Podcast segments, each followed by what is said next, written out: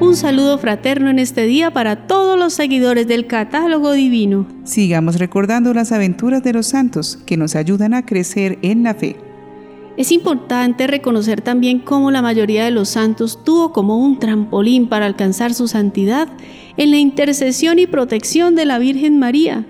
Nuestra Madre del Cielo está siempre atenta a alcanzarnos muchas gracias y bendiciones. Aprendamos de ella y de los santos a andar por el camino de las bienaventuranzas.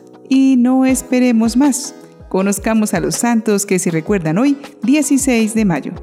Algunos de ellos son Santos Abdas y Avieso, mártires. San Andrés Bóbola, mártir. San Brandano de Clonfert, abad. Santos Félix y Genadio, mártires. Santos Florencio y Diocleciano, mártires. San Germerio de Tolosa, obispo, San Honorato de Amiens, obispo, San Peregrino de Auxerre, obispo y mártir. Santos 44 monjes mártires de Mar Sabas, San Simón Stock, religioso, Beato Miguel Bosniak, presbítero y mártir, y Beato Vidal Vladimir Bajrak, presbítero y mártir. Hoy conoceremos a un santo carmelita que recibió de la Virgen María un escapulario como privilegio de protección para su comunidad y que luego se difundió en la iglesia. Él es San Simón Stock. Simón nació en el año 1165 en el castillo de Hartford, condado de Kent, en Inglaterra, del que su padre era gobernador. Tal vez era pariente de la familia real inglesa. Sus padres unieron la virtud a la más alta nobleza. Antes de nacer, su madre lo consagró a la Santísima Virgen. En reconocimiento por el feliz parto y para pedir su especial protección, la joven madre, antes de amamantarlo, lo ofrecía a la Madre de Dios, rezando de rodillas un Ave María. Si por distracción se olvidaba de ello, encontraba una resistencia por parte del pequeño Simón, que rechazaba alimentarse hasta que ella rezara esa oración. Cuando el niño, debido a algún malestar propio de la edad, comenzaba a llorar, bastaba que su madre le mostrara una estampa de la Virgen para que se calmara. Simón aprendió a leer a muy tierna edad. A ejemplo de sus padres, comenzó a rezar el pequeño oficio de la Santísima Virgen y luego también el salterio en latín, con gran gusto. Este niño precoz inició a los siete años el estudio de Bellas Artes en el Colegio de Oxford, con tanto éxito que sorprendió a sus profesores. Eso permitió que recibiera su primera comunión a esa edad, en un tiempo en que la costumbre era recibir la Sagrada Hostia mucho más tarde. Fue entonces que consagró su virginidad a la Santísima Virgen. Perseguido por la envidia de su hermano mayor, e inspirado a abandonar el mundo, dejó el hogar paterno a los 12 años, encontrando refugio en un bosque retirado. Un enorme roble cuyo tronco consumido tenía un espacio amplio como para colocar una cruz, una imagen de Nuestra Señora y recostarse, le sirvió de oratorio y habitación.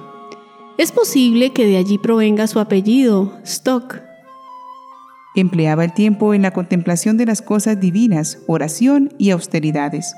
Bebía agua de una fuente en las proximidades y se alimentaba de hierbas, raíces y frutos silvestres.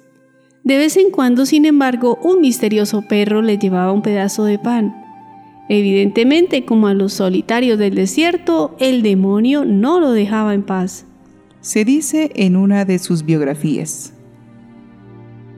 Simón fue entregado por el enemigo de la salvación a las penas del espíritu, a violentos escrúpulos, a crueles remordimientos sobre los peligros de esa vía extraordinaria que él recorre, privado como estaba de la gracia de los sacramentos, desprovisto de todos los medios que la Iglesia concede sin cesar a los fieles, todos los días expuesto a morir en esa terrible soledad, sin socorro ni consolaciones.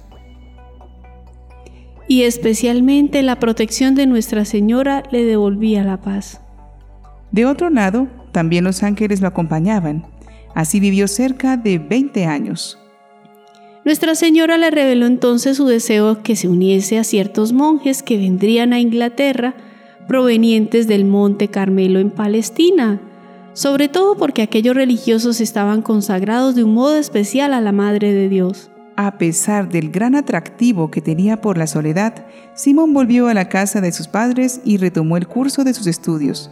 Se graduó en teología y recibió las sagradas órdenes. Mientras aguardaba la llegada de los monjes anunciados, el padre Simón Stock se dedicó a la predicación. Finalmente, dos frailes carmelitas llegaron en el año 1213 y él pudo recibir el hábito de la orden en Islesford. En 1215, San Brocardo, segundo general carmelita, conoció la fama de Simón y quiso tenerlo como colaborador en la dirección de la orden. En el año 1226 lo nombró vicario general de todas las provincias europeas.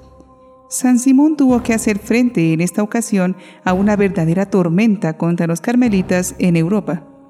Algunos adversarios querían suprimir la orden bajo pretexto de ser nueva, instituida sin la aprobación de la Iglesia, contrariamente a lo que disponía el cuarto concilio de Letrán. Simón envió delegados al Papa Honorio III para informarlo de la persecución hacia los carmelitas y pedir su protección. El pontífice delegó dos comisarios para examinar la cuestión y, convencidos por los rivales, aconsejaron la supresión de los carmelitas.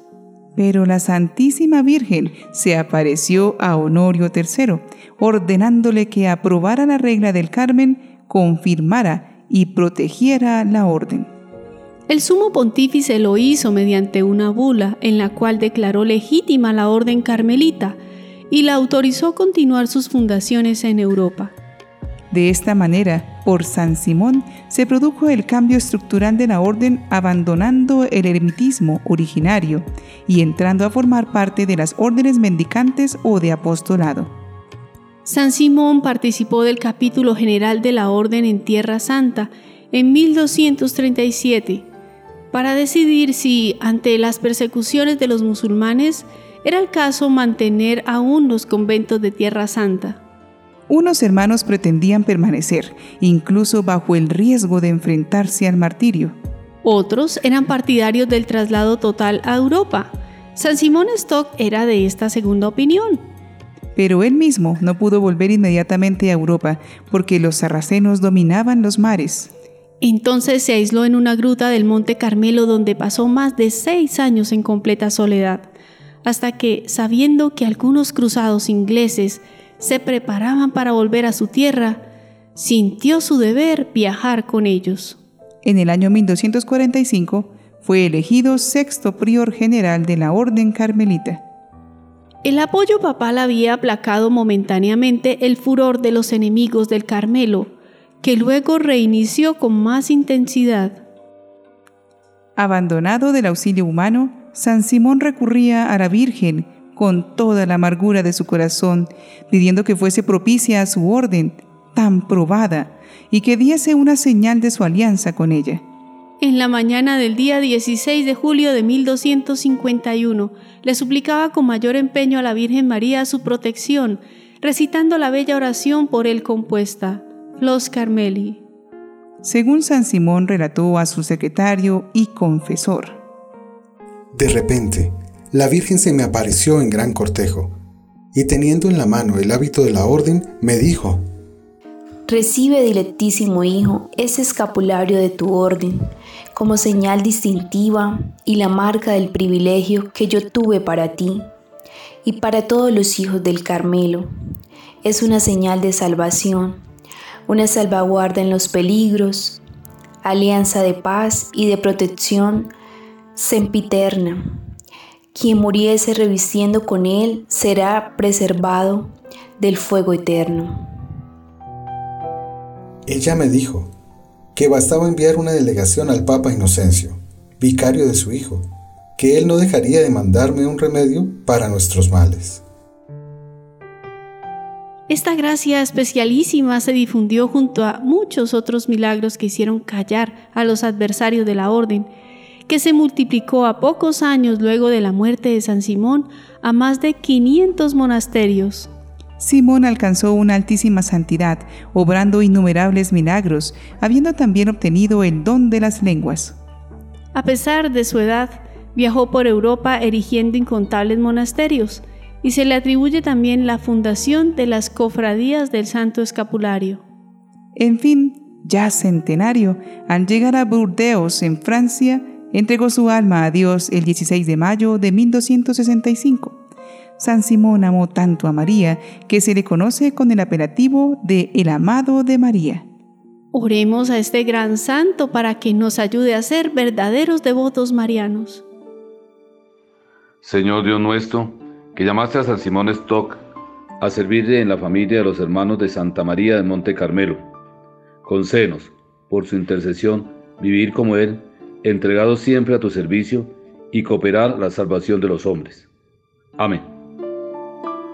Por San Simón recibimos la promesa del Santo Escapulario del Carmen con los enormes beneficios que han venido a toda la humanidad por medio de este sacramental mariano durante estos más de siete siglos que cuenta de vida.